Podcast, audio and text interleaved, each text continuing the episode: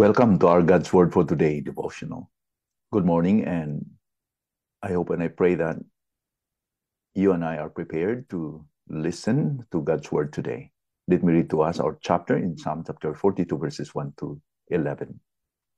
As a deer pants for flowing streams, so pants my soul for you, O God.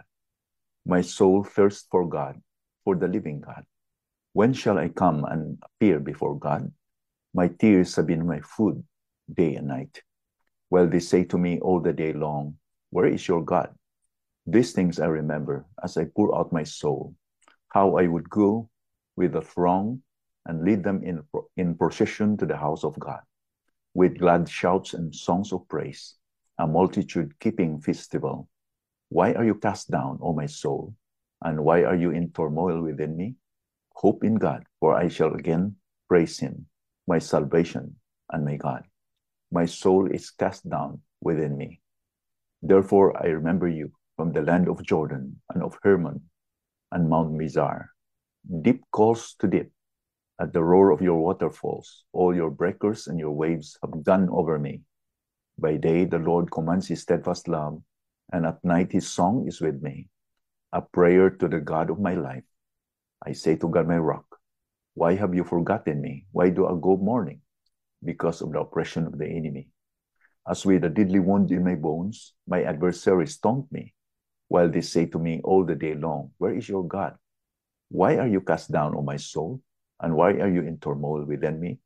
Hope in God, for I shall again praise him, my salvation and my God. The psalmist here encourages us through his experience to hope in God, even in the most dire situation you and I had experienced. Now, Psalm forty-two is the first book in the second book of Psalms, from this chapter up to chapter seventy-two, and the authorship of this psalm is unclear, although the author may have been a worship leader, as hinted in verse four. The text refers to the sons of Korah, likely to mean the descendants of a group spared from their family's destruction after the Exodus. And there is no doubt that this psalm expresses an intense desire to know God intimately. The psalmist compares his thirst for God to a deer's thirst for flowing water in verse one and two, as the hart or the deer pants after the water brooks or the flowing water, so my heart or my soul longs after thee, O God. The Hebrew term translated pant or panting implies an intense experience. This is not a simple thirst, but rather a desperate need for something vital, associated with pain and anguish, as the psalmist expressed here in verse three. To add insult to injury, his enemies are mocking him, taunting him, saying, where is your God? In other words, he was already haunted by the fact that it is as if that God was very far. The Bible comments about hunger and thirsting for righteousness. In fact, Jesus said, blessed are those who hunger and thirst for righteousness, for they shall be satisfied, in Matthew chapter five, verse six. Now, hungering and thirsting for righteousness is commended by Jesus, that it is the reason that we can obtain satisfaction. If not for thirst, we will not long for water. If not for soul's thirst, we will not long for Jesus. Jesus is the only quencher of soul's thirst. He said that to the Samaritan woman in John chapter four, verse thirteen to fourteen, that he is the source of living water, and he who can drink this water will never thirst again. The psalmist was situated in a remote place. As he mentioned here, he was in Mount Mizar, and Mount Mizar is the peak of Mount Hermon, the highest peak, the highest mountain in Israel. He was very far. Whether he was really far physically, or he was just saying to describe that he was really distant from God spiritually, we don't know, but he was really very far. And in his musings, he recalled his past. he was leading a procession of worshippers to the sanctuary in Jerusalem. This strongly suggests that the writer was a worship leader. He used to lead worship in the temple. Perhaps the festival alluded here is the Feast of the Tabernacles that they practice, as mentioned in Leviticus chapter twenty-three, verse thirty-nine to forty-three. As the multitude moved along, they shouted with joy and sang praises, and such joyous experience, he recalled, but it's gone. It's just a shadow, a memory, and it haunted him. Now, my question to you and to me is that, are you in a place right now where you are very far from Christian fellowship? You used to go to worship services. You used to go with God's people, singing, worshiping, enjoying the fellowship together. But now, for reasons beyond your control, or maybe some reasons that you are isolated and you are haunted within. How I wish I could go back. How I wish I could be with God's people. How I wish I could worship with them. And you miss the gathering of God's people. Hebrews ten, twenty-four and twenty-five tells us that we must not neglect our gathering together in worshiping the Lord. Now, there's nothing wrong with watching online during Sundays, worshiping on site, but I guess you will miss the fellowship of God's people.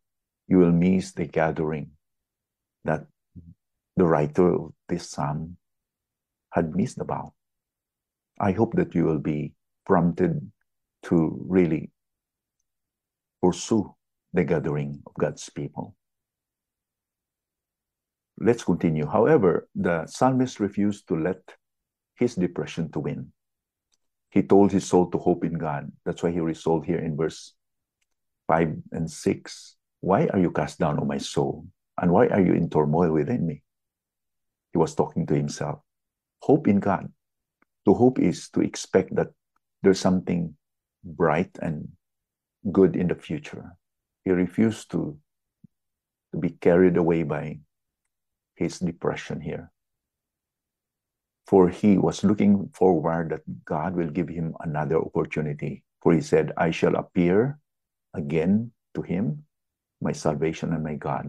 My soul is cast down within me, therefore I remember you from the land of Jordan and of Hermon, from Mount Mizar. He described his grief here as like floods cascading over his head. Nevertheless, he refers to those floods as the Lord's breakers and waves, as he describes in verse seven.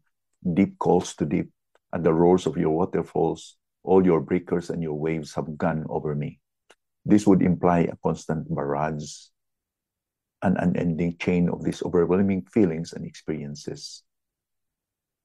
The depths of the psalmist's desire for God called out for an intense response from the Lord, as Jonah was in the belly of the fish. Remember the experience of Jonah?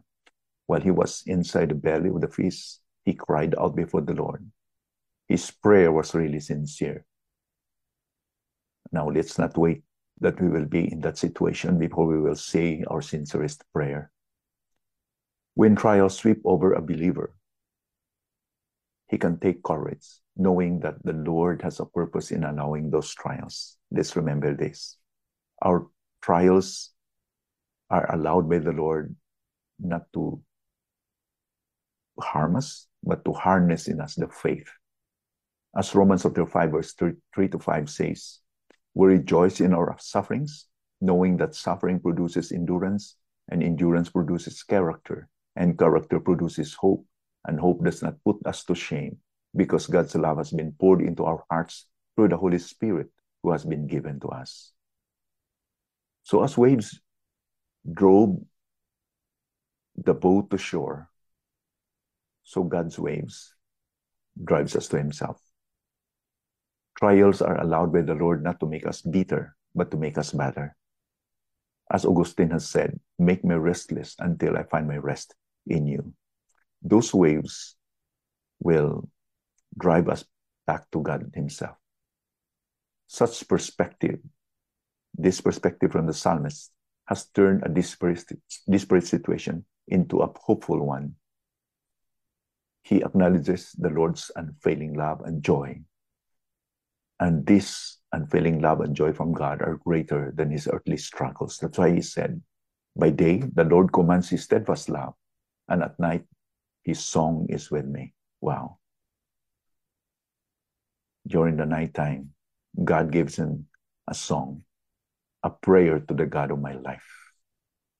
Maybe you are stripped off of fellowship, you are isolated, but you will never be stripped off of your opportunity and privilege to call upon God, to rely on his steadfast love. There is no such situation in your life and in my life that God's love will not be able to reach you.